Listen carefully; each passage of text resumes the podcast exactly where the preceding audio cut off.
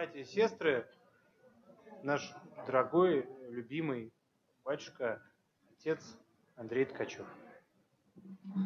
Отче, здравствуйте еще раз. Мы с вами уже сегодня виделись. Я как раз э, э, нашей дорогой аудитории рассказывал о теме сегодняшней э, встречи и мероприятия большого, которое проводил Всемирно Русский Народный Собор в зале церковных соборов в храме Христа Спасителя.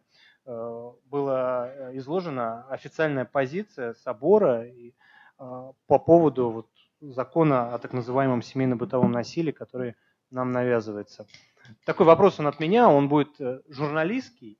А, почему э, в современном мире э, такое внимание уделяется мерам, законам, инициативам, направленным на раздробление именно семьи? Вот почему именно семья, а не что-то другое?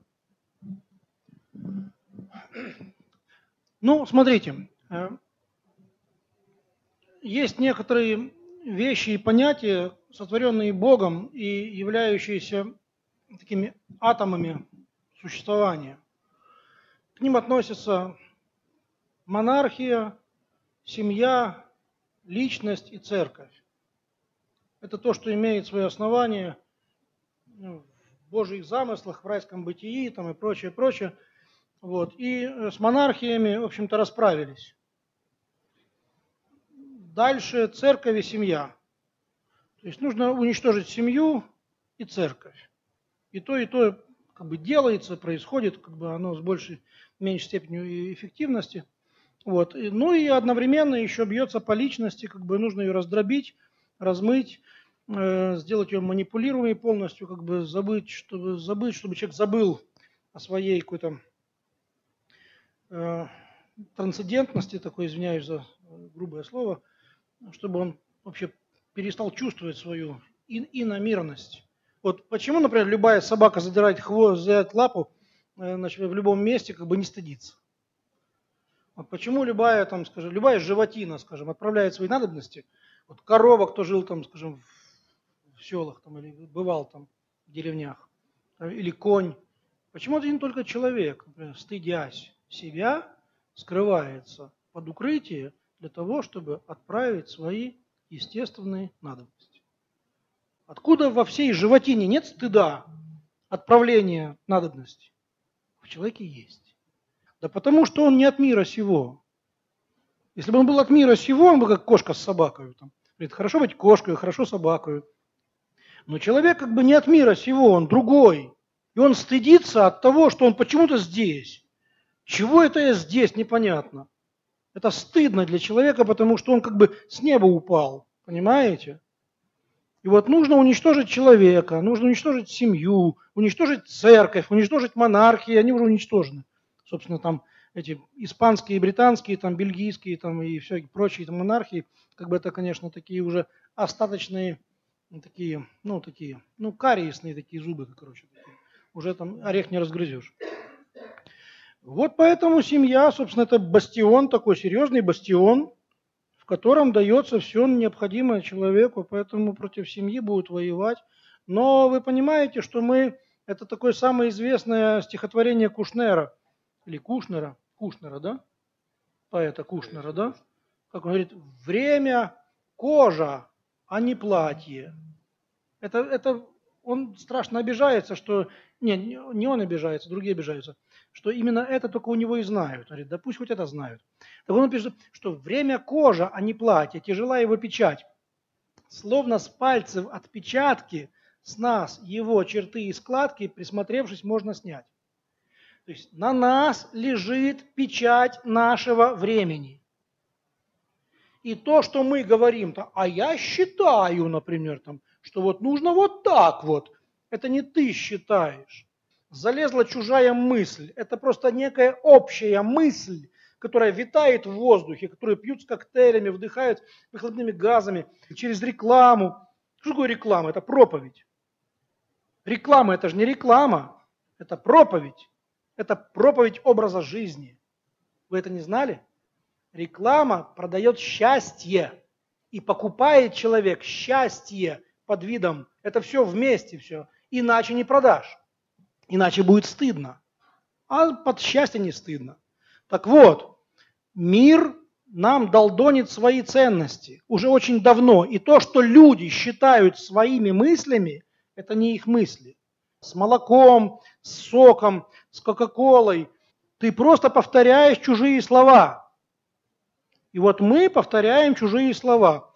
В, два, в начале 20 века общая фраза была борьба человека труда, пролетария, человека, там, у которого в руках там монтировка, там, значит, там разодой ключ, там кайло какой-нибудь, там отбойный молоток, борьба вот этого человека, рабочего человека, против капитала.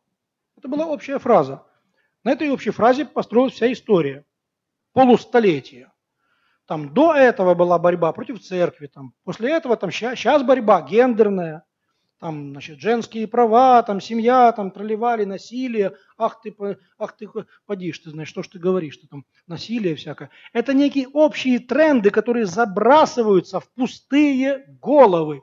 И когда люди говорят, мы не можем позволить, чтобы в 21 веке там, кто-то там психологически насиловал свою жену. Насилие заключается только в одном, как бы, значит, купи мне сапоги. На. Ты изнасиловал мою психику, все, значит, значит, ты преступник, значит, такой. У тебя 8 пар сапог. Я хочу еще вот эти бежевые, под бежевую, там, значит, там, э, шубку, например, да? Я хочу. То есть свои хотелки, бродилки, мечталки, пыхтелки, значит, такое мы ставим вместо всех законов. Поэтому слушайте, главное в этом всем, что у людей современных нет своих мыслей. Общественное, как одного американского конгрессмена спросили, говорит, слушайте, вот общественное сознание, оно вообще не согласно, там, скажем, с войной в Ираке, например, да? Он говорит, слушайте, заткнитесь. Общественное сознание – это сознание пятилетнего ребенка. Две недели телепередач, оно поменяется. То есть те, кто командует нами, это конченые циники, которые считают, что вы думать не умеете, вы будете слушать то, что вам скажет реклама. Она рекламирует некий стиль жизни, стиль бытия. Это еще пока что еще у нас. Например, товары семейного пользования рекламируются в контексте библейской семьи. Например, ты продаешь, например, сок, томатный, яблочный, виноградный, неважно. И ты рисуешь, например, там папу, ну, изображаешь там в ролике, папа сидит за столом, мама на, на кухне там возится, там ребенок прибегает, там, ну, там сок, там, ну, попробуем, там, наливает, все попробовали, мама веселится, папа веселится, ребенок веселится, и мы потом берем за руки, и всем хорошо. Пока еще мы, да. Но это есть уже. А дальше потом не пойми что. То есть пока мест они еще опираются, я про рекламщиков сейчас говорю, они опираются на общественные механизмы, на механизмы общественного сознания, на то, во что вы верите. Если вы умные, они как-то по-умному подойдут. Пока что еще все, что про семью, про памперсы, про сок, там, про сосиски, там, там папа, мама, там, дитё какой-нибудь за ручку. То, понимаете, то есть последний бастион, как бы есть такая тема, вечная тема историческая такая. Последний бастион, там, Троя, там, как бы, там, осажденный город. То есть, как бы, ну, семья, что еще, куда дальше прыгать? Семья, ли, как вот я недавно читал там целую подборку материалов там по боксерам. Такой есть боксер Тайсон Фьюри, как бы он цыган вообще. Цыган, цыган, не знаю, как правильно сказать. Он побил Кличко, этого самого Володю. Значит, и говорит, слушайте, 50 лет назад, когда я, когда я только родился, там, или еще не рождался, еще родители мои там были молодые, вы бы сказали людям, что гомосексуализм как бы, и аборты будут узаконены. Вам бы в морду плюнули. А сегодня нам осталось говорит, узаконить только наркоманию и педофилию. И ад будет здесь. Это боксер говорит. Это не депутат Госдумы. Это не какой-нибудь там депутат там какого-то федерального собрания. Это боксер, цыган к тому же. Все предки его там на конях ездили, как бы обманули людей на ярмарке. А у него проснулась совесть, как бы он взял там, выдал такой текст, понимаете? А наши не боксеры, как бы не цыгане, как бы, типа образованные, типа там всякие такие, они чисто работают на врага. Просто дьяволу копыта целуют. В мировой закулисе как бы это все. А что нужно уничтожить? Тебя как личность, твою семью, церковь, ну и все, собственно. Как я уже сказал, монархия уже уничтожена. Поэтому это последние такие точки опоры, как бы такие, значит, а на, на что еще опираться? Больше не на что, как бы. Вот поэтому об этом идет речь, как бы, и мы должны, по крайней мере, знаете что, может быть, нам дано просто сказать, что белое это белое, черное это черное. Больше, может быть, даже ничего не говорить не нужно. Не нужно там собирать там демонстрации всякие такие, там типа алю-лю, алю-лю-лю. Ну, это черное. Говорит, как это черное? Ну, черное. А это белое. Ну, это же не белое. Белое. А король голый. Вот и все. Как бы. То есть сказать, что король голый, может быть, это последнее, что нам осталось. То есть поэтому человек призывается современный к внутреннему самоопределению. Отсюда простая мораль.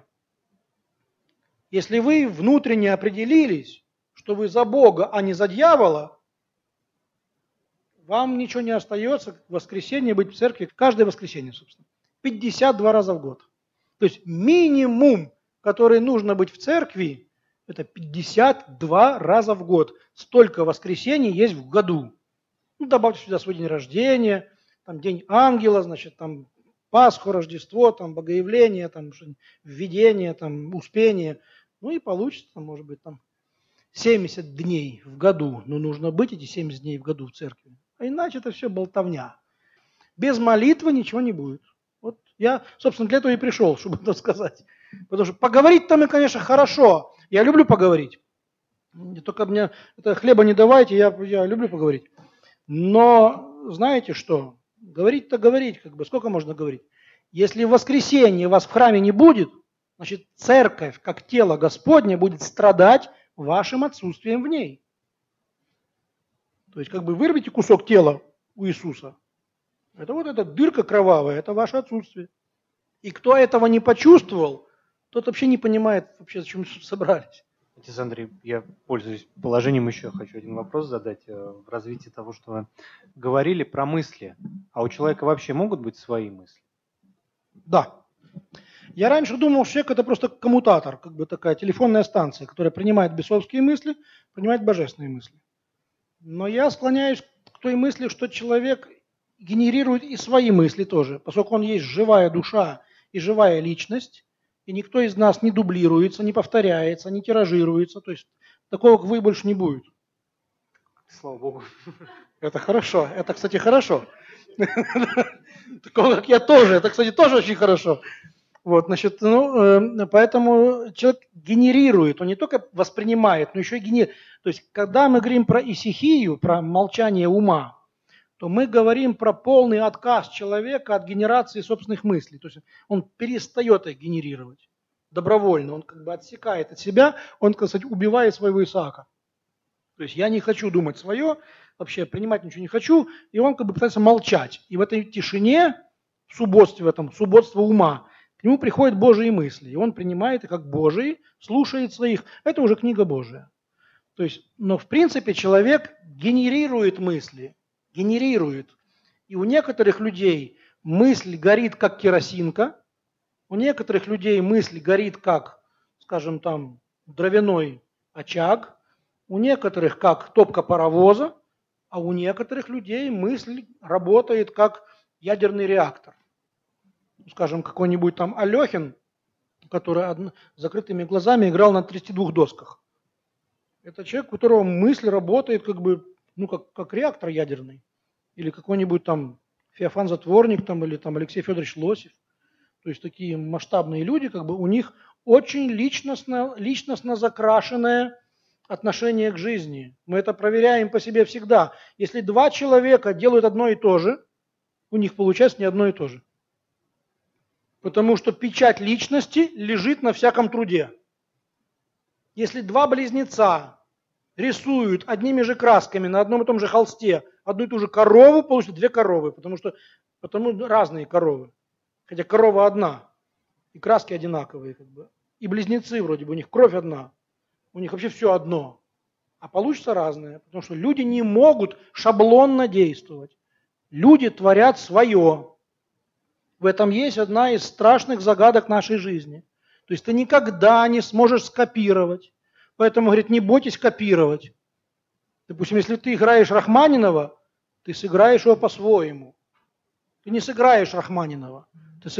его Если ты читаешь, там, почему есть там есть много книг, там, там «Мой Пушкин», например, у Цветаевой там «Мой Пушкин», там кто-то еще «Мой Пушкин», «Мой Пушкин», «Мой Пушкин». Да что это такое? Растаскали Пушкина по карманам.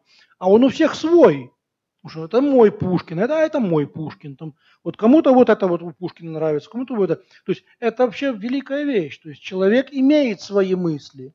Если бы он их не имел, если бы он был просто, как бы сказать, коммутатор, как бы, значит, и пропускник, такая телефонная станция такая, алло, барышня такой, там, пустить, не пустить, как бы, да? Значит, я думаю, что это было, умалило бы наше достоинство. Потому что Господь, например, небо назвал небом сам, землю назвал землей сам, день и ночь назвал днем и ночью сам, а вот уже животных и растения дал право назвать человеку. А раз человек мог дать имена, значит, он имел возможность умом проникать в их сущность и давать им разные имена в зависимости от сущности. Вот бы не назвал одним и тем же словом как бы вот это и вот это. Он бы сказал, что это бутылка, это стакан, это разные вещи. Он для разных функций. Это хранит, это для непосредственно питья.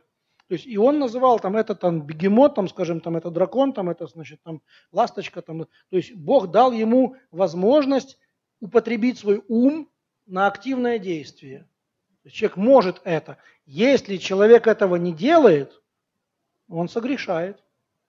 То есть что такое поэты, например? Поэт это пророки, это новые Адамы, которые весь мир называют по-новому. Они заново именуют мир. Они говорят, там вот там человек трамвая проехал там по, значит, по, по стальным ручьям рельс. Это что такое? Это, это, это, это называние мира по-новому, потому что в раю не было ни рельс, там, ни трамваев. Но появился поэт, и он сказал, там, вот два ручья застывшего металла, а ним пробежал, по ним пробежал значит, червячок, трамвайчик. То есть он дал мир, миру имя. Теперь, раз у него есть имя, он будет жить. Понимаете? То есть человек должен думать и он имеет творческие возможности. Иначе он был бы просто пешка, какая-то пешка вообще на, на большой доске, не понимающая доски. То есть человек это пешка, понимающая доску. Это пешка, которая может абстрагироваться от, своего места на, на, на поле, как бы подняться вверх и посмотреть на всю конфигурацию. А, я вот здесь, да, хорошо, я здесь стою, хорошо. Все. А куда, куда мною пойдут, я не знаю. Можно и пожертвую сейчас. Это не в моей власти. Но я вижу доску. Я вижу черных, белых, там я вижу, где мои, где чужие. То есть человек может видеть все. Он не все может делать. Как журналист говорю, э, в первую очередь сейчас основной такой клин информационный направлен на женщину. Почему в современном мире идет борьба именно за женщину и за женский? И в контексте разрушения или сохранения семьи, и в контексте многого другого. Тут есть какая-то вот особая такая духовная тайна? Или просто смысл в том, что сначала как бы победили мужика, а потом уже пошли дальше? Нет, как раз сначала мужика не победили. Сначала победили женщину. Собственно, история мира так происходила. То есть сначала нужно подойти к слабому звену. То есть если бы в раю по мере разговора змея с женой, безымянный тогда еще, имя Хава, Ева. Адам дал ей как пророк только после зачатия, э, после познания как жены, через э, брачные отношения, и э, когда она уже понесла в чреве, он понял, что от нее родится все, все остальное, что вот сейчас живет, и мы с вами тоже. И там будет и Мессия, который спасет нас. То есть он говорит, ты жизнь, как бы, ты даешь жизнь. И он говорит, да, Хава, Ева это жизнь. А так она была, она согрешила как безымянная. И эта безымянная должна была, когда там змей там ползал, она же никого не боялась. Ничего не угрожало человеку. Ни рогатый бык там, понимаешь, там не там какой-нибудь там крокодил зубастый, значит, крокодил дил-дил плывет, там никто не пугался никого. Греха не было, ничего не страшно. И змей, когда подполз к ней там, заговорил, она же не боялась. Он заговорил, говорит, надо было, говорит, Адам, Адам, Адам, иди сюда, здесь же змея разговаривает. Что нужно женщине, когда под, под, подползает искушение? Позвать мужа. Это вот Христос на колодце Самарянки. Самарянка сидит, Господь пришел, там, говорит, дай мне пить. Она говорит, ты еврей вроде там, а я самарянка, там мы не прикасаемся друг к другу, там, а ты просишь меня пить. Говорит, знала бы ты, кто я такой, там и так далее.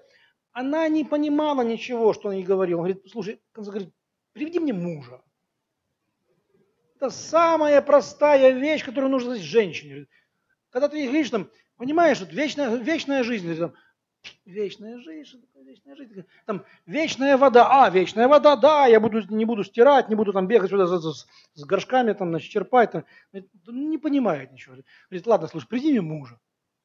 Это голос Господа, который должен был быть в раю. Говорит, мужа приведи мне. То есть сначала нужно уничтожить женщину. Потом она сама все уничтожит. Уничтоженная внутри себя женщина сама все уничтожит. То есть кто, кого любит Бог, кому дает хорошую жену. Это явный признак того, что Бог назначил тебе свои пути, и у него есть мысль о тебе. То есть ты не в разряде как бы грязи, которая смывается водой, ты имеешь будущность. Тебе нужна хорошая жена, да, чтобы ты делал то, что нужно, потому что иначе как бы пропадет все, что ты можешь. Все остальные получают все, что остается. Женщина благоразумная построит дом своими руками, безумная сама его разорит. Об этом пишется в Соломоне, в притчах, там, об этом полбиблии пишет. И поэтому для дьяволу нужно, нужно разрушать самый хрупкий сосуд, который вместе с тем вместилище будущей жизни. То есть развратите женщину, вы получите непонятное потомство. Вот наши братья-арабы, например, вам скажут открытым текстом, что если кого растлили до брака, если то вышел замуж не девственница, то великого воина она не родит. Правы они или не правы? Правы. Мы не правы, они правы в этом вопросе. Поэтому дьяволу нужно женщину развратить, она потом всех развратит. Помните историю про Иосифа и эту богатую женщину, жену Патифара? Как, как я возвращаю вас, вы, вы, вы поймите, что мы, когда говорим, как бы мы относимся постоянно, ссылаемся на священную Библию, и я, пользуясь случаем, должен вам сказать, дорогие христиане и не христиане, там, и случайно пришедшие сюда, там, просто братья и сестры, что надо Библию читать. С трудом, там, кое-как, еле-еле, по утрам по полстранички, там, вечером перед сном по полстранички, там, с подчеркиваниями, там, с выписываниями, с вопросами, с непонятным, но нужно читать, потому что наш народ не знает Божьего Слова. Народ, который крещен, но Божьего Слова не знает, будущего не имеет мы должны заниматься изучением Божьего Слова. Потому что я все, что говорю, оттуда говорю. Если вы это не понимаете, откуда оно взято, как бы, то вы, что он там несет, как бы, это все Господь сказал в разных местах.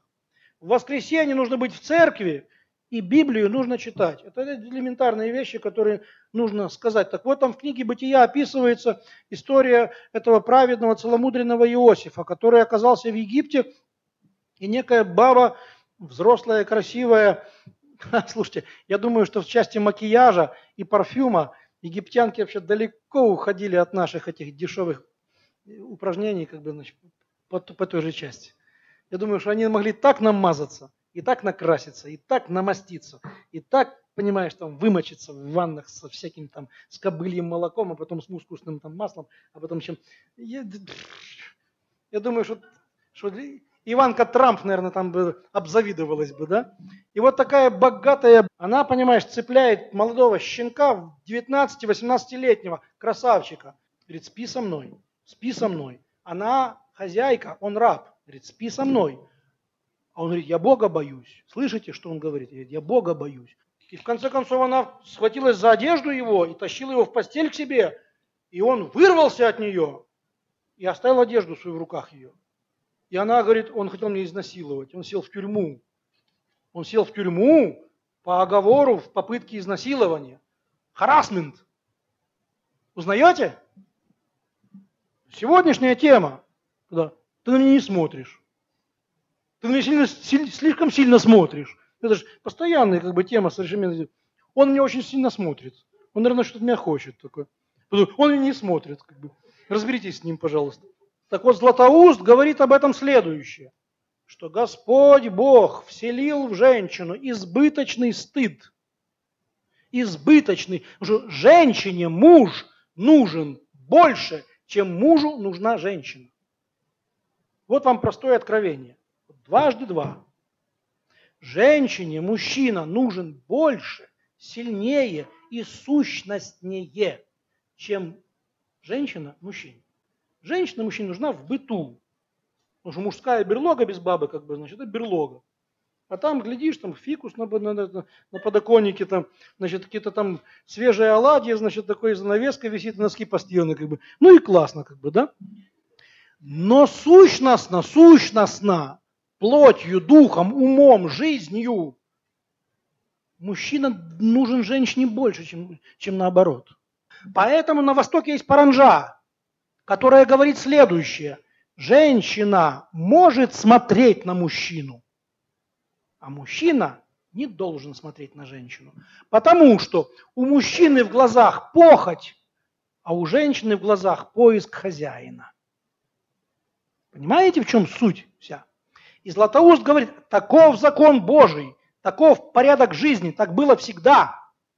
Но в конце времен, в конце времен, вот сегодня, женщина охамеет и сбросит себя все покровы стыда и обнажится, и развратится, и начнет жадно искать мужика, она гораздо более жадно, нежели он когда-то искал ее. И когда женщина начнет бегать за мужиками более жадно, чем когда-то мужики за женщиной, тогда никто не спасется. Узнаем? Узнаем. Пятницу-развратницу. Вот и все. А мужики тряпки. Мужики не могут не могут держать себя на той, на той марке, на, то, на, на той степени, на которой Бог их поставил. Они поддаются под их блудные чары, под их доступность, под их эту всеразвратность. Поэтому дьяволу очень нужно развратить сначала женщину. Чтобы тот маленький домик, в котором 9 месяцев живет человек, снимите-ка любой домик на 9 месяцев, поживите в нем 9 месяцев. В домике, в одном, не выходя никуда. Если вам будут приносить там еду, питье, а ты просто не выходи, просто живи там в этом домике. Вот, и слушай, что там происходит снаружи. Вот, и живи там. Вот в этом маленьком домике убиты миллионы наших братьев и сестер. С согласия тех жен, которые их там зачали и носили. По самым диким поводам, кстати, потому что некоторые... А почему согласны на аборт? Ну это что ж, говорит, я еще два года на море не поеду. Такой тоже аргумент есть а и вот я старая, там, а вот у меня то, а вот у меня уже есть дети, там, и всякое там блуд, этот бред есть, но там есть самые дикие вещи. Это что, мне теперь на море не ездить, что ли? С животом, понимаешь? Я, я красивая не буду, у меня там потому обвиснет все потом после родов. Меня муж любить не будет и всякое такое. А сколько и нас есть таких, которые мамы одного, а второго бац, еще раз. А после одного аборта обычно сразу беременеют, потому что организм настроен, настроен на рождение. Он уже все работает, в, в, в два, он уже в, в две нормы работает. Она уже ест за двоих, там она уже все, все, все, все. И вдруг из нее бац, и вырвали с мясом живого человека. А организм не понимает, что такое. Почему не с ума все сходит потом после абортной депрессии и прочее. А организм хочет семени, опять хватает семя, хватается. И она опять беременна. Говорит, я уже больше не буду жить. И вот рожается еще один человек а ему 9 месяцев приходится жить в маленькой комнатке, в которой только что расчленили его брата и сестру. Потом они будут спрашивать, а почему это мой сыночек такой больной и такой несчастный? А сколько вы раз беременели? Говорит, восемь. А родили одного. А остальные? Ну, понимаете, такое время было. Вопросы еще возникают у людей. Но развращенная женщина это, – это победа дьявола. И он нас таки развратил. Люди не, не живут без микроволновки, без гаджета, без, без онлайна, без инстаграма. Как бы. Это наши предки могли бежать куда хочешь. Дай ему лопату, дай ему топор, дай ему нож, дай ему пачку спичек, как бы, значит, да коробок, там, дай ему там что керосина, бутылку, как бы, и загони его в Сибирь, как бы, и ты через год найдешь там поселение. Там будет огородик разбитый, какая-то козя будет блеять там подоенная, там какой-то будет домик, там значит, из, из трубы будет дым идти. Нашего сегодняшнего человека загони в Сибирь. Дай ему хоть не знаю что. Главное, телефон не давай ему. Он будет кричать в телефон, там, алло, алло, там, я погибаю, как бы спасайте меня, там, кто-нибудь, там, ООН, там, ОБСЕ, там, кто там, права человека, там, где, там, я такой эксклюзивный, уникальный чувак, как бы, погибаю в вонючих снегах, там, непонятно за что, как бы, я жить здесь не могу, как бы, тут нет ни одного клубешника, как бы, скоро пятница, как бы, да. Смех смехом, как бы, а вот выгони нас сегодня, у нас же масса людей были переселенцами, их взяли за шиворот ночью с теплой кровати и выгнали их, пойми, куда, ну, в столыпинских вагонах. Они выжили, поражали 7, 8, 9 детей, понимаешь, из них там 2-3 героя Советского Союза, как бы, и оставили после себя там дома, возделанные огороды и прочее. Мужики, которые не работают руками, как бы это вообще, что за мужики? Ладно, там хоть свет подкрутить, там, и, и то уже рука работает. Как бы. Вообще-то нужно работать руками, на самом деле, мужикам. И молиться Богу. Если мужик молится Богу и работает руками, как бы, за такого мужика можно выйти замуж женщине. То есть все сломалось, понимаете, все сломалось. Мы сейчас вообще кричим на, на пепелище. Здесь такой канал шокирующее видео такое, знаете, там такого не показывают, то, что нас ждет, если мы не покаемся. Бог призвал нас к завету, к общению, к работе с собой. Как с евреями, почитайте Библию. Бог им сказал, я тебя беру себе, как пояс на чресло. То есть будешь ко мне близкий, как пояс на теле человека и я тебе сам буду наказывать. Я тебе все дам, что нужно, только ты делай то, что я сказал. Враги придут, врагов я сам накажу, но сам тебя накажу тоже за твое. Значит, вот эта парадигма отношений с Богом, как бы она полностью касается русского народа. Русский народ порвал свое отношение с Богом. В массе своей порвал. Мы порвали свое отношение к Богу. Для нас Бог это какой-то непонятно кто вообще который там, может быть, даст нам что-нибудь, если мы свечку ему поставим. Слушайте, если мы не вернемся к нормальному пониманию отношений с Богом, то нам будет такой гоплык, который не снился вообще даже при большевиках, значит, при советской власти. Впереди совершенно новая жизнь.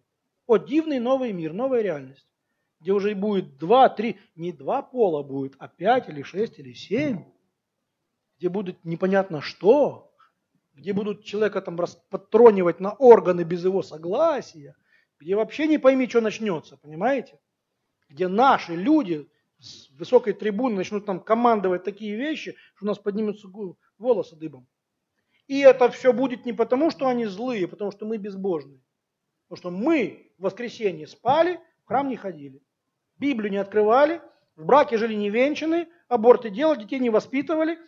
Жили так вот, жили себе и жили, думали, что мы должны жить для того, чтобы наслаждаться. А жизнь, пардоньте, не дана для наслаждения. У жизни есть гораздо более серьезные вещи, кроме наслаждения. Наслаждение – это лишь сопутствующая вещь для жизни. Вот зачем мы живем? Для наслаждений? Нет. А для чего?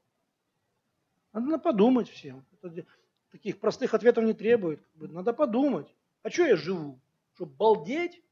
Вот еще один коктейльчик, вот еще один шезлончик, вот еще один бассейнчик, вот еще один там плейбойчик. Для этого, что ли, человек живет? Нет. Он для другого живет. А для чего? Вот пока не поздно, нужно подумать. Потому что потом будет сильно плохо, и уже будет поздно. У ада есть имя. Это имя поздно. Там есть такие имена сопутствующие, там больно, страшно. Но это не, это не больно у зубного врача, там страшно, значит, там перед диагнозом у онколога. Больно и страшно всю жизнь. А вот у ада есть имя поздно. Понимаете, в чем, в чем э, фишка вся, что э, не нужно быть пророком. Сейчас нужно сказать простые вещи, нужно сказать, и ты будешь пророком. Простые вещи. То есть, например, я говорю, часто говорю, надо, чтобы муж с женой разговаривал. Говорит, скажи нам что-нибудь, отче, скажи нам что-нибудь духовное. Я говорю, надо, чтобы муж с женой разговаривал. Я что, все что ли? Говорит, Ладно, ну то есть для, для сильно умных объясняю. Люди обычно в браке после там энного числа лет разговаривают мало. Особенно если работают в разные смены. Я раньше ухожу, она еще там, когда придешь, не знаю еще, да, я ушел. Ты как, нормально, а ты как, тоже хорошо, все. Когда увидимся? Вечером. Я прихожу вечером, как бы, допустим, там раньше, и уже там наши диалоги неделями. Зато на работе мы очень активно общаемся.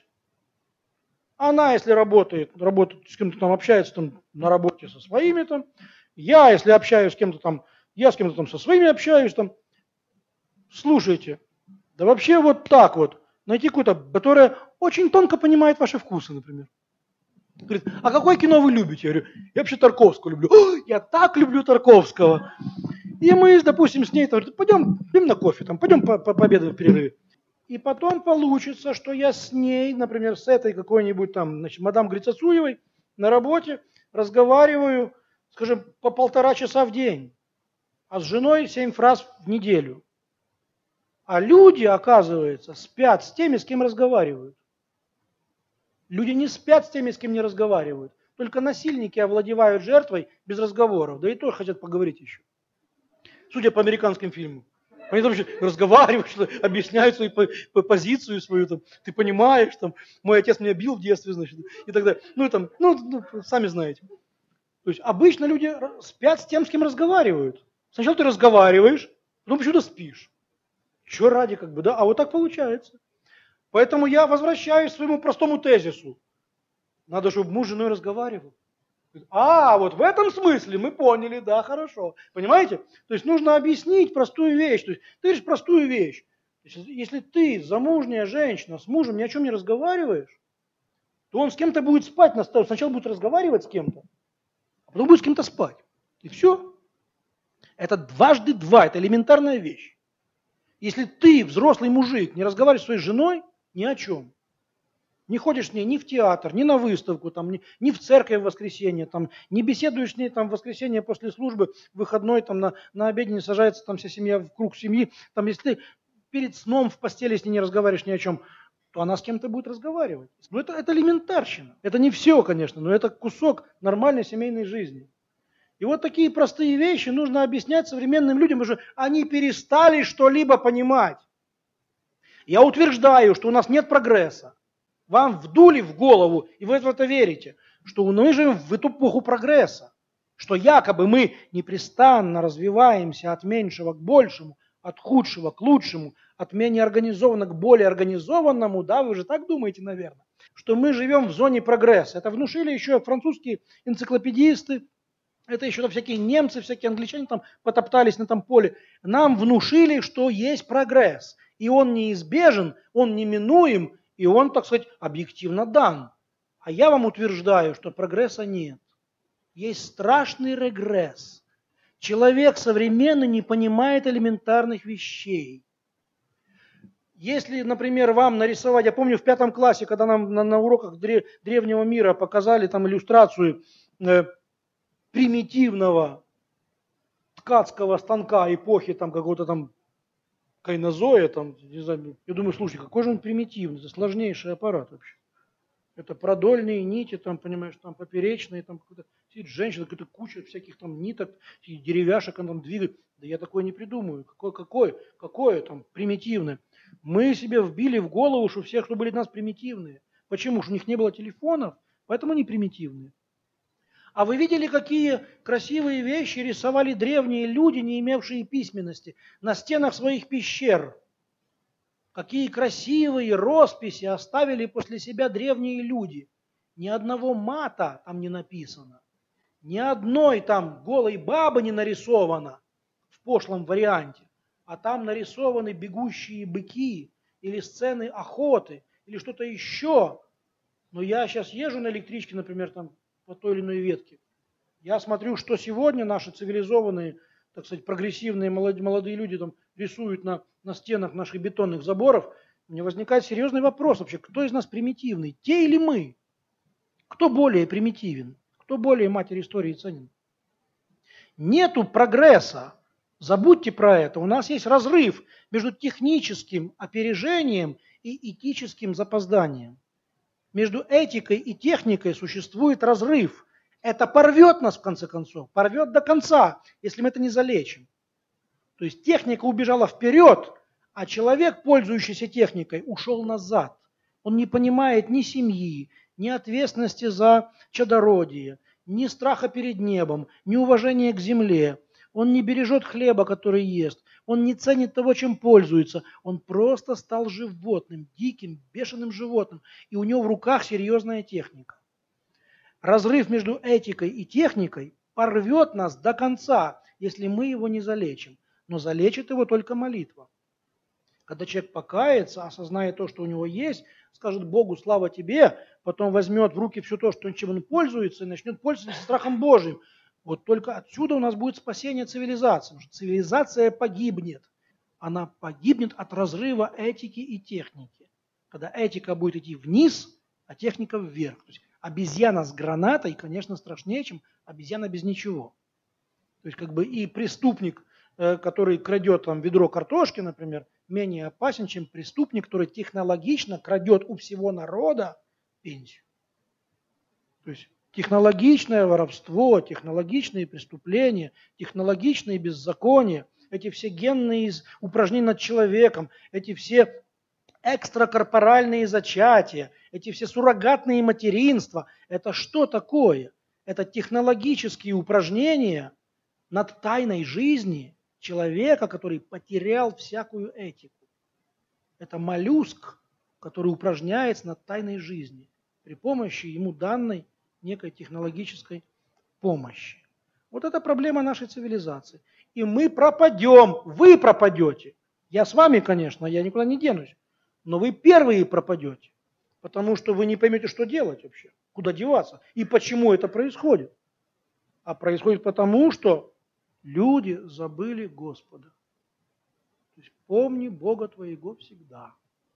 И нужно вернуться к Богу именно вот в это технологичное время, когда особенно возник дефицит этичности, когда возник дефицит страха Господня, когда возник дефицит ответственности, уже безответственный кочегар – это значит, это всего лишь сгоревшая казарма. Но безответственный, э, скажем там, рабочий на пульте ядерной станции – это новый Чернобыль. Понимаете? Что наша техника нас и погубит. Что отсутствие этики при умножившейся технике, оно же убьет нас. Вот когда были очередные катастрофы с самолетами, у нас там по телевизору прозвучало, что а некого брать в пилоты. Люди не знают математики, не знают инженерных наук. Вот проблема нашей жизни. А кто дает нам этику, извиняюсь, как не, как не страх Божий? Вот, собственно, и все. Здесь касается и мужчин, и женщин, и детей, и стариков, и всех остальных. Можно прям по кластерам разбить их. Там. Старикам нужно одно слово сказать. Детям другое, там, мужикам третье, женщинам четвертое. Отец Андрей, есть вопрос? Пожалуйста. Здравствуйте, отец Андрей. Меня зовут Юлия.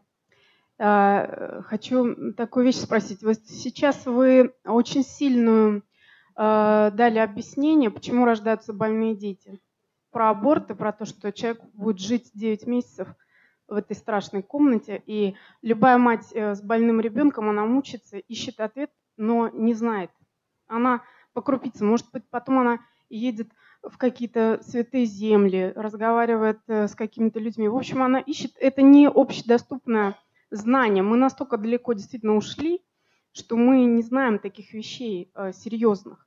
И если бы э, такие вещи звучали каждый день вместо ток-шоу по самым большим э, крупным телеканалам, самым рейтинговым, я думаю, э, желающих э, блудить, делать аборты уменьшилось очень бы сильно. Вот у нас же ведь есть верующий президент, есть, возможно, люди в правительстве верующие. Почему у нас нет широкой трибуны для таких проповедей, как ваша. Почему наши все каналы православные, они там на 20-23 кнопке, а на первой, второй, третьей кнопке у нас ток-шоу, жесткая социалка и новости. Ну, если вопрос в этом, как бы в последней, это я прореагирую, если вы не против, на, на то, что вы сказали.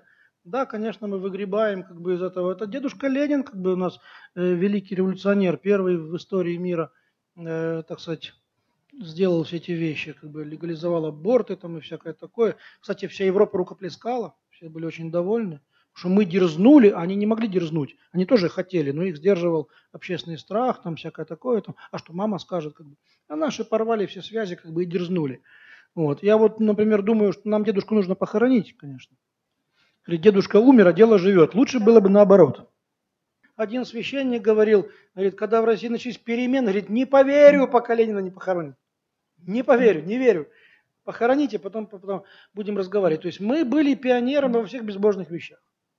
И, конечно, все эти безбожные вещи, запущенные на поток, э, на государственной машиной, они изнасиловали души и тела э, четырех-пяти поколений. Поэтому многие попали в эту молотилку, как бы ничего не ведая. Ну что теперь? Нам оставлено покаяние. Нам оставлено покаяние и добрые дела и прочее, прочее. Нам, нам много оставлено. Мы можем теперь выбираться из этого всего при активной сознательной христианской позиции. А кроме а вот то, что вы спросили, почему мы не на первых этих самых, во-первых, христианам не полезно быть первыми.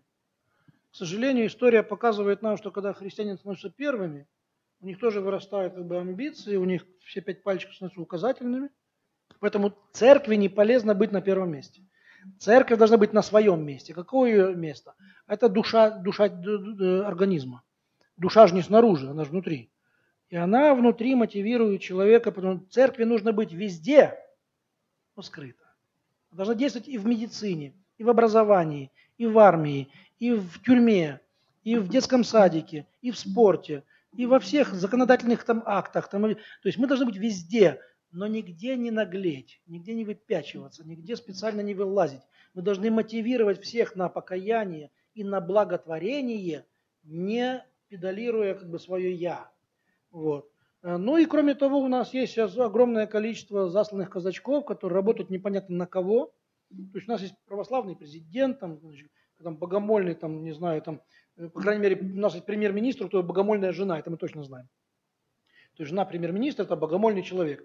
Там, Дмитрий Анатольевич, я не знаю, молится он, не молится, как бы, Господь ему судья, как бы, мы не знаем этого.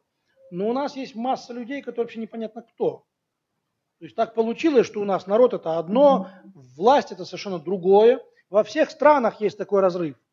Во всех странах власть это одно, народ это другое. Народ говорит, а мы вот за это. А власть говорит, ну нельзя. Помните, как Полунин говорил в своей известной миниатюре? Так написано, говорит, источник власти народ. Говорит, не я. Ну мы же, мы же можем. Ай-яй-яй. И мы все, и все. Я вам вот что скажу. Власть и народ связаны, если не прямыми этими лифтами электоральных всяких этих безобразий, этих всех, ну, якобы там, демократических электоральных безобразий. Власть и народ связаны пуповиной, кровью, одной плотью, одним воздухом. И наша власть будет совершенно другой, если наш народ будет совершенно другой. Не спешите менять власть и предъявлять ей большие требования. Нам нужно самим поменяться. Нужно, чтобы все крещенные люди каждое воскресенье своей жизни были в храме Божьем. Чтобы все браки были повенчаны, чтобы никто не делал абортов, чтобы все помогали друг другу, чтобы все знали Библию святую, читали ее с вниманием, со слезами, чтобы все были один за одного, как кулачки, как пальчики в кулачке. И если мы начнем этот нижний процесс воскрешения русского народа, власть никуда не денется, она поменяется, потому что они же от этой же земли. У них тут же мамы свои, дедушки, бабушки, их могилы, их родственники. Конечно, им там башляют из-за рубежа кому-то, кого-то перекупают какие-то неправительственные организации, кого-то там напрямую цепляют крючками, значит, там разведслужбы, там это все есть тоже.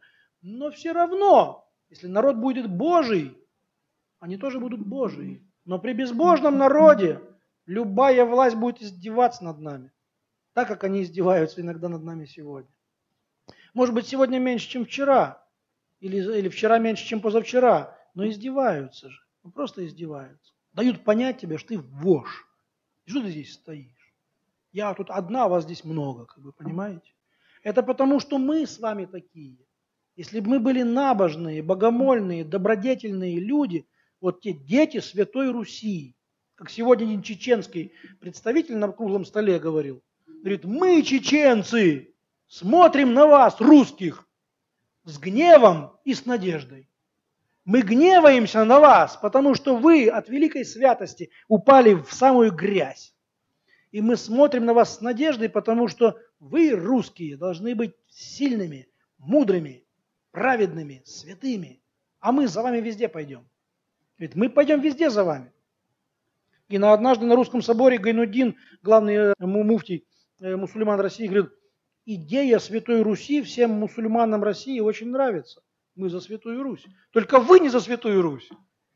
Мы хотим, чтобы Русь была святой.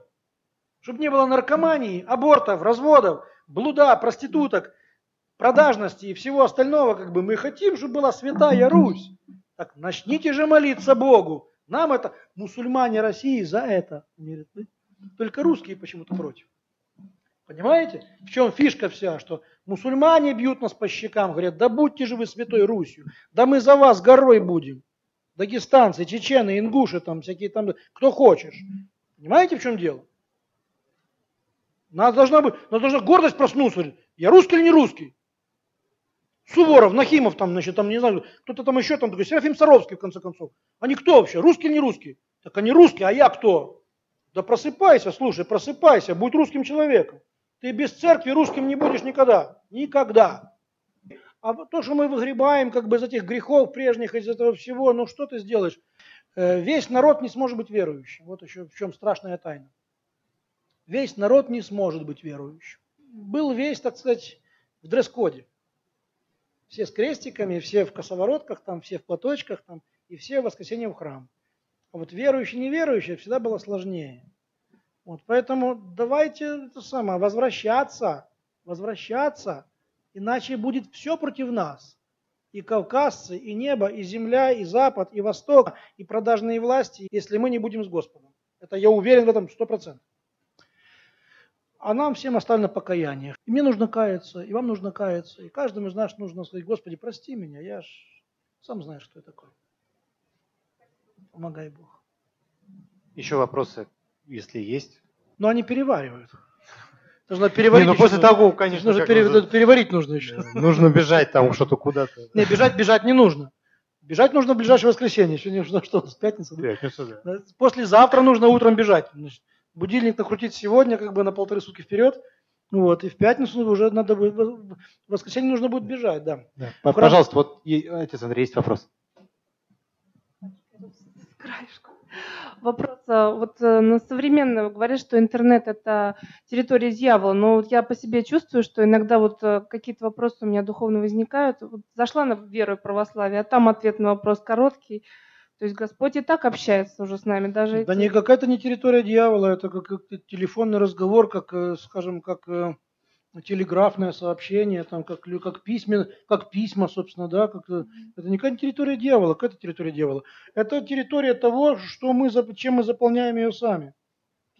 Интернет, аллилуйя, слава Богу, создавшему интернет, как бы, потому что мы многие этим спасаемся. То есть есть люди там, живущие далеко, там, где церкви нет, там что-то вообще ничего нет, как бы, э, вот, допустим, это ж, допустим, знаете, как когда-то вот католики первые начали это, когда по радио транслировали службы. Вот есть же много стариков, которые из дома не выходят.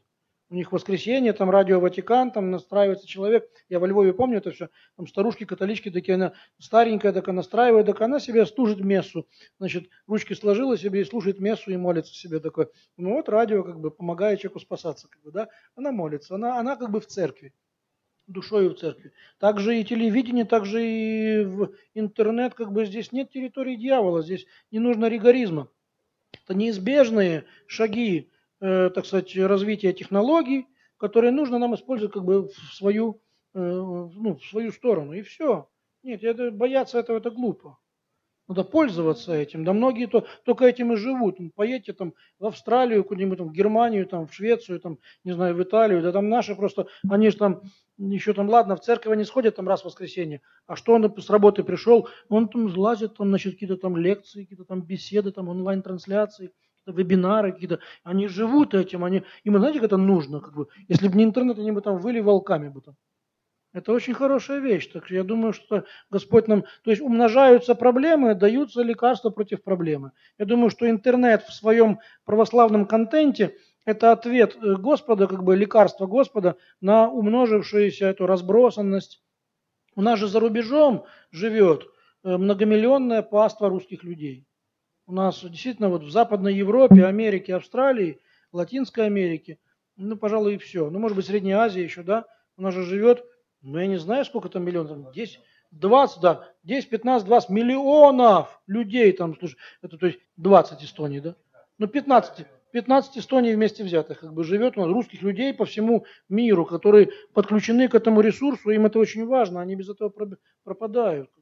Так что не нужно здесь, как сказать, старобрячествовать и, и, так сказать, быть обскурантами такими. Вот, там, Ой, что там, понимаешь, такое. Здравствуйте, Андрей, меня зовут Александр. Э, скажите, пожалуйста, а как э, практически учиться жить по заповедям Евангелия? Как сочетать знания Евангелия? То есть мы читаем, откладываем, а вот есть реальная практическая ситуация онлайн. Да? Вот как, вот, как это сочетать? Но если знаешь заповедь и видишь ситуацию житейскую, то, в общем-то, нужно напрягать волю для исполнения э, для того, чтобы действовать в данной ситуации по заповеди. Но для этого и нужна, нужно, нужны, для чего нужны духовные отцы, собственно? Для решения коллизий. То есть, вот, вот, собственно, вот это духовничество, но оно сейчас очень редкое, а иногда как бы мы просто не способны руководствовать людьми, поэтому мы добровольно устраняемся от этого. Вот нужно, по крайней мере, общение с людьми. Вот прощать, например, долг человеку или не прощать. Вот вы даете в долг, например, да? Вот, и даете, например, на год. И прошло уже три года, а он все даже не чешется отдавать. И Евангелие говорит, просящему тебя дай, там, и так далее. Значит, такой, как бы, дал и забудь, как бы, да. А житейская мудрость говорит, как бы, это, ну, ну, ну что ты поощряешь хамство. Как бы. И вот возникает коллизия, как поступить. Значит, нужно посоветоваться. А советоваться нужно еще, еще на стадии, когда дать, не дать. Потому что, потому что, потому что иногда, иногда ты начинаешь советоваться уже на стадии, как бы, его брать за кадык или не брать. Поздно пришел, как бы, надо прийти на стадии, как бы, дать, не дать. То есть вот нужно вот здесь нужно сочетать, потому что есть мирская мудрость. Мирская мудрость говорит там, дали в морду, дай ответ. Или даже бей первый, например, да. И, ну, наш, наш президент говорит, если драка неизбежна, как бы, говорит, бей первым, как бы, ну, в принципе, он прав. Мирский он совершенно прав. Вот. Это логика государственного мужа. Могу ли я так поступать, например, там, один на один, например, там, там же куча нюансов. Как бы. Ну, если, например, за моей спиной семья, и мне кто-то бьет морду, как бы, то я уже не, не за себя отвечаю. То есть, если я сейчас уйду в тень, как бы, они будут страдать за меня. Значит, я должен как бы э, выцарапывать глаза, значит, тому, кто меня ударил. То есть там есть масса нюансов. Как бы. То есть вот это есть такая добродетель рассуждения. Вот при помощи рассуждения нам необходимо имплементировать евангельские заповеди в нашу, так сказать, жизнь. Э, и для этого нужно потрудиться, нужно совокупно потрудиться.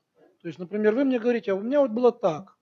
А я вам говорю, ну это было так. А вы говорите, это, а вот друг, сделал так, вы сказали, а было вот так. То есть нам нужно накопить некий опыт жизни по Евангелию в нашей ситуации. Касательно денег. Самый важный вопрос у нас это что? Это безопасность, деньги, блуд, гордость, отношения между ближними, там, включая в себя там, зависть, сплетни, осуждение, ссоры, примирение, обиды. Вот, вот, самые, вот, собственно, я назвал, мне кажется, самые, самые узловые вещи. То есть отношения с ближними, отношения с деньгами, отношения внутри семьи, плюс блуд, плюс, плюс что-то еще там, пожалуй, больше ничего не остается. Вот нужно вот по-евангельски жить вот в этом, в этом мире. Это довольно серьезная вещь. Даже священники называют идиотами своих собратьев, которые много молятся. А не то, что миряне. Миряне, то есть как только ты начинаешь жить по-евангельски, ты сразу попадаешь в идиоты. Нужно быть к этому готовым. То есть всякий человек, желающий жить по-божьему, должен быть готов к тому, что скажет, да он чокнутый. Вот лежит чей-то бумажник. Говорит, слушай, бумажник лежит. Давай. И там, вот, эй, это в троллейбусе. Люди, кто тебе бумажник? Говорит, тихо, дурак, тихо, тихо. А ты, люди, бумажник лежит, кто потерял там, там, может, вот. Э, ну, дурак, ну, да, как бы, да. То есть, потому что умный человек, как бы умный по-мирски, ну, ну, таранит его ногой под, под себя, вот, и потом на конечной остановке он как бы выходит, когда все вышли. Это, это умный как бы человек, да? Я вам скажу, например, если девушка задержалась в девушках, и она мужа не знала, и какой, знаете, как, сколько, сколько терпят девушки от этих паскудников, этих мерзавцев в белых халатах, этих преступников, которые осматривают, например, девицу допустим, если ей там, лет там 19, 20, например, да, она девушка, ну так, они говорят, а что ты, что ты, типа, что ты, а что ты, что тебе, ну, и начинают разные там глаголы всякие произносить, там всякие. Она говорит, да у меня мужа нет, как бы я это... Он потом пойдет, всем расскажет на этаже во всей поликлинике, они потом все ржать с нее будут, что она это самое. Говорит, она замуж не вышла, видите, видите ли, до сих пор, он ходит как бы девственницей, понимаете? Ну, ну не дура ли, нет? Говорит, найдите мужика, это все это для здоровья, как бы, да, для здоровья. Все же про здоровье слишком думают, да? Все же такие подсажены на здоровье, как бы, при помощи, как это красавица у нас по Первому каналу? Не, как? Малыш, да, госпожа Малышева. Он говорит, анонизм прекрасно. Занимайтесь анонизмом. Говорит, у вас разгрузятся мозги, у вас там будет это самое, это вот современный мир, говорит, будет это профилактика простаты, конечно, там, пожалуйста, давай там, мол, вообще это все прекрасно, как бы. А потом эти малолетние, эти прыщавые, там, которые там наяривали, как бы, потом они ходят, как бы, и у них там в голове мешается. И вот так вот девушка, это вот сегодняшний мир, то есть хочешь жить по Евангелию, будь идиотом. Он на кухне все крадут, например, она не крадет, например. Скажешь, ну дура, ну. Она еще не стучит ни на кого, как бы. Мало того, что сама не берет, еще не стучит ни на кого. Говорит, ты, наверное, бери с нами вместе, потом застучишь еще, наверное. Говорит, я стучать не буду, но брать тоже не буду. Ну хорошо, молчи, дура. И все, и все унесли с собой, как бы она не берет, как бы, значит, такой, и не стучит, как бы, и не стучит, как бы, и не уносит, как бы. Понимаете? То есть мы все дураки. Вы готовы? То есть если вы хотите жить по-божьему, хоть раз только заикнитесь про совесть. Говорит, так нельзя. Если вы еще не были дураками, это значит, что вы никогда ничего для Бога не делали. Потому что все желающие жить для Бога будут идиотами из-за целомудрия, из-за бескорыстия, из-за за праведного вступления за невинного человека, из-за многих-многих вещей. Вот вам и наука евангельской жизни. А потом те, которых назвали дураками, будут собираться вместе и разговаривать между собой. Скажут, ну как там тебя там? Да меня вообще записали в шизике, как бы, со мной даже никто не здоровается. Говорит, о, нормально, со мной тоже, если честно. Ну а как ты живешь? Ты унываешь? Говорит, честно говоря, нет. Говорит, я тоже. Говорит, а чем ты утешаешься? Говорит, да у меня как бы, жена меня понимает, как бы, вот в церкви мне хорошо, как бы, в общем-то, а что еще? Совесть моя спокойна. Вот. Половину уже пересажали, кстати, уже. Мне предлагали в схему вступить, как бы я отказался, как бы, значит, через год их всех посадили, как бы я на свободе. Как бы. Типа я, я вижу работу заповедей. Заповеди работают. Понимаете? То есть это все вполне рабочие процессы, как бы, но нужно быть готовым быть дураком. Он патриарха собачий с утра до вечера. Да был бы он бесцветный, бледный, никакой, да какая бы сволочь к нему прикоснулась. Он прекрасный патриарх. Такой прекрасный, бесцветный, бледный никакой. Какой нам и нужен? Он там что-то такой раз там, либеральные ценности. Бу -бу -бу О, что он сказал? Это ужасный патриарх вообще. А какие у него часы? Ну-ка, смотрим часы. Давайте к часам вернемся, как бы, да. К пломбам, к часам, к носкам, к подошвам. Да, давайте вернемся к подноготной. Это потому, что человек говорит правильные вещи. Если бы он молчал, был бы прекрасный патриарх. Понимаете? Так и все мы. Так что будьте готовы быть дураками для родных, для сослуживцев, ну и для всей остальной шушеры. Ну а что, а куда деваться? Вот такая штука. Вот, вот так нам Бог дал, заповедал нам такое. Не только в Него веровать, но еще и за Него страдать.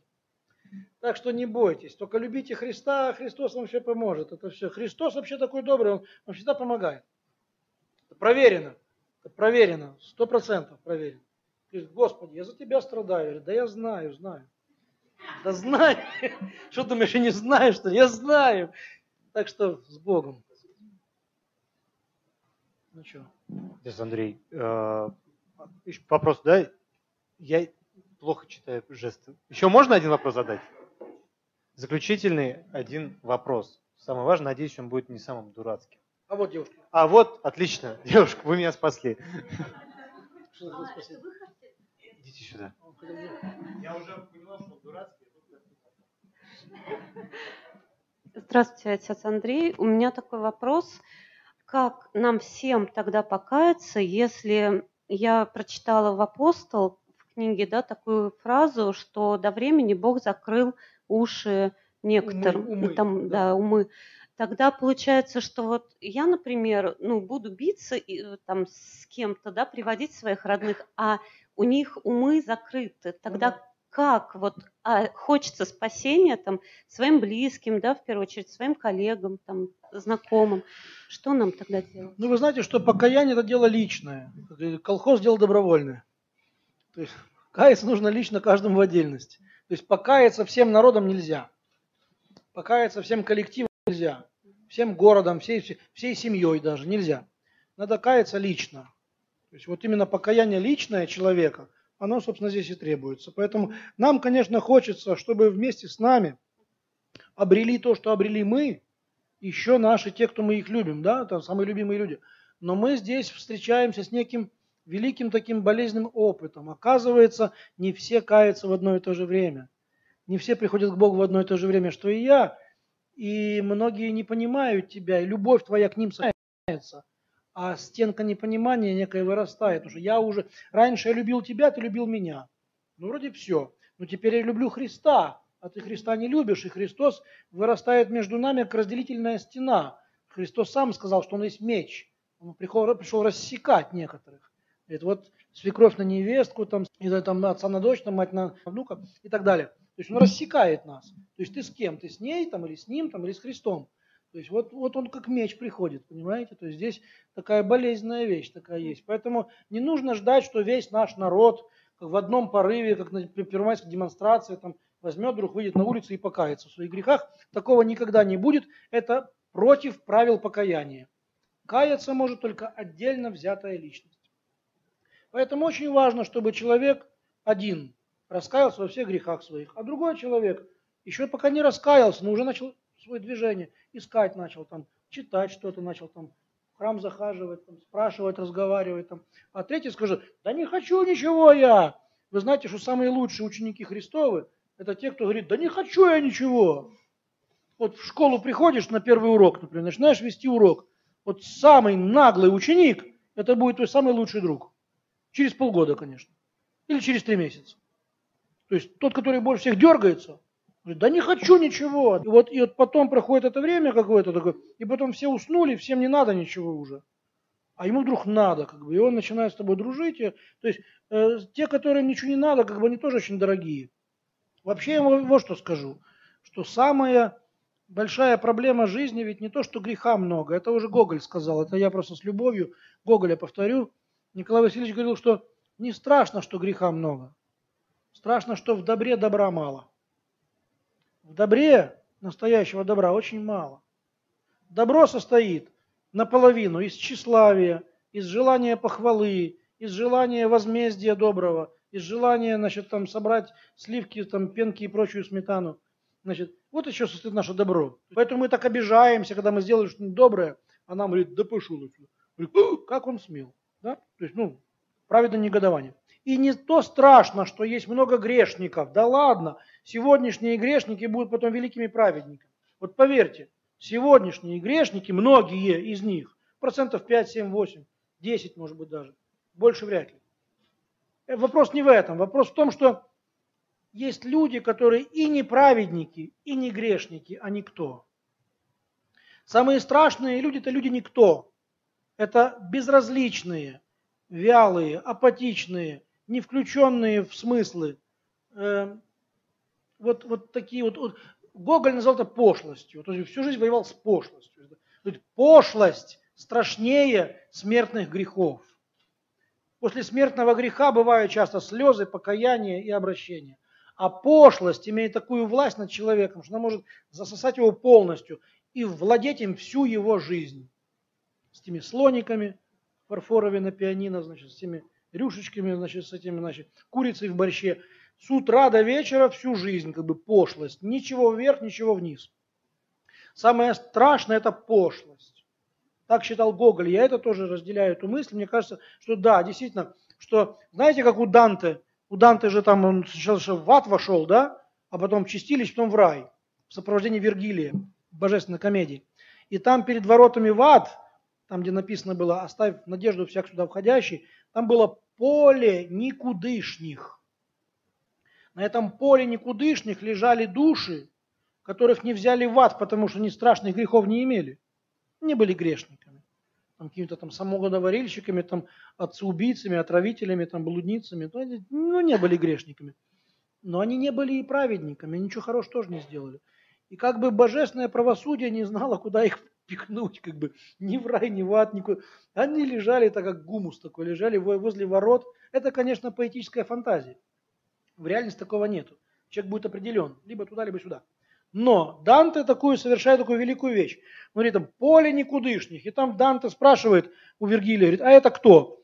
Он говорит, а вот это, собственно, никто. Говорит, взгляни и мимо.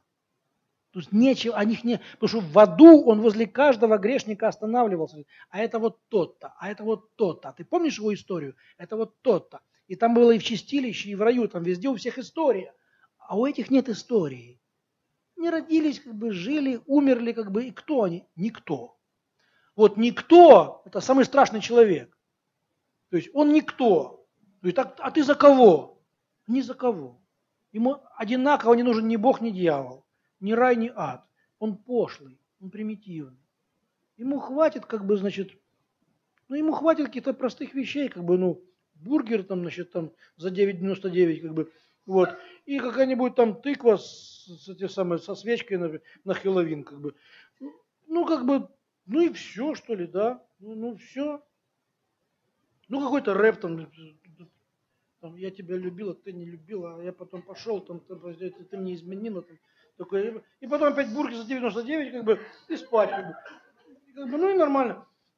То есть, вот эти вот никто, люди по имени никто, их очень много. Кстати, у дьявола получается их превращать в свою армию. Вот революции делают люди никто. Я это видел собственными глазами. Мои зенки это видели. То есть люди никто выходят на Майданы, потому что они вдруг, вдруг у них появляется шанс стать кем-то. И вдруг и я пошел, как бы они туда бегут. Вот это вот, тут ну, мусор такой. Он весь в революцию идет. Весь. В семнадцатом году, там, в 905 году, в тринадцатом году там в Украине, которая сидела, жрала бургер, смотрела телевизор, потом, а я тоже хочу в историю войти. И побежали ментов лупить, у которых оружия нет. Вот это страшные люди. Болотная площадь, это швали, страшные люди. И все остальные, все эти площади, это швали и страшные люди. Люди никто, люди без плюса и минуса. Просто никто. Взгляни и мимо. Гоголь говорил, что пошлость страшнее смертного греха. После смертных грехов бывает покаяние. После пошлости, как правило, никогда. Так что нам нельзя быть бесцветными, пошлыми людьми. Человек должен быть красивый, интересный, закрашенный, включенный, яркий, уникальный. Но он уникальный, но, не, но нельзя, чтобы человек не уникален был. Повторяю, что если, если мы с вами будем строить одну и ту же избушку из одних и тех же деревьев, как бы у нас будут две разные избушки. Потому что мы разные люди. Люди должны быть уникальными и интересными. И церковь за то, чтобы люди были интересными, не пошлыми, включенными, творческими, а телевизор против. Ну вот. Э, дорогие друзья, вообще, с одной стороны, мы живем во время такое сложное, да, и непонятное, как всегда. Ну, любого, кого, кого не, не, не, не вытащи из истории, он скажет, что я живу время непонятное и сложное там, и так далее. Но, в принципе, время наше очень творческое, очень интересное. Вы представьте себе, это торговый центр, да? Бизнес, бизнес-центр в бизнес-центре в 21 веке, ни свет, ни заря, уже в 9 часов вечера как бы, собрались люди как бы, с священником разговаривать. Говорит, зачем это им нужно? Это нужно. Когда это было? Лет 25 назад этого не было. Значит, это интересное время. То есть у нас есть какие-то вещи, которых не было раньше. Вот, например, вот с Библией, например. У нас были периоды в истории, когда все были верующие, но Библии не было, потому что очень был дорогой материал. На пергаменте много не напишешь. От руки писали до, до Гутенберга, пока Библия стала, не стала дешевой. Как бы. Это очень было дорого. И Библии там, и все остальное имели только в руках только монастыри и князья. А люди были неграмотные. Они были верующие, но неграмотные. Потом советская власть всех сделала грамотными. При советской власти все стали грамотными, но у всех забрали Библию. И только впервые во всей всероссийской истории возникла эпоха, период эпохи, когда одновременно все грамотные, и у всех может быть Библия. Таких эпох у нас никогда. И вот только впервые получилось так, что у нас есть и Библия, и грамотность. То есть сегодня нам нужно с Библией подружиться. Это нам очень нужно. Русские плохо ее знают, плохо, плохо ее читают, не привыкли просто.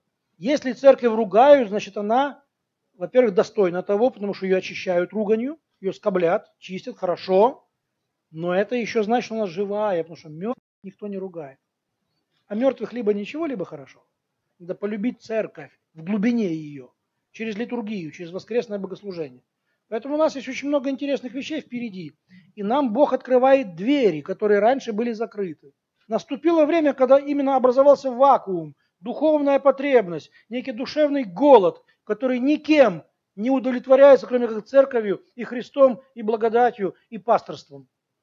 В магазине не купишь, в рекламе не рекламируют. Поэтому у нас хорошее время, чудесное время. Мы все можем в рай войти. Все здесь сидящие. И все наши сродники, все наши ближние, все, кого мы любим. Все можем в раю оказаться. Все. Все можем ада избежать и в раю оказаться.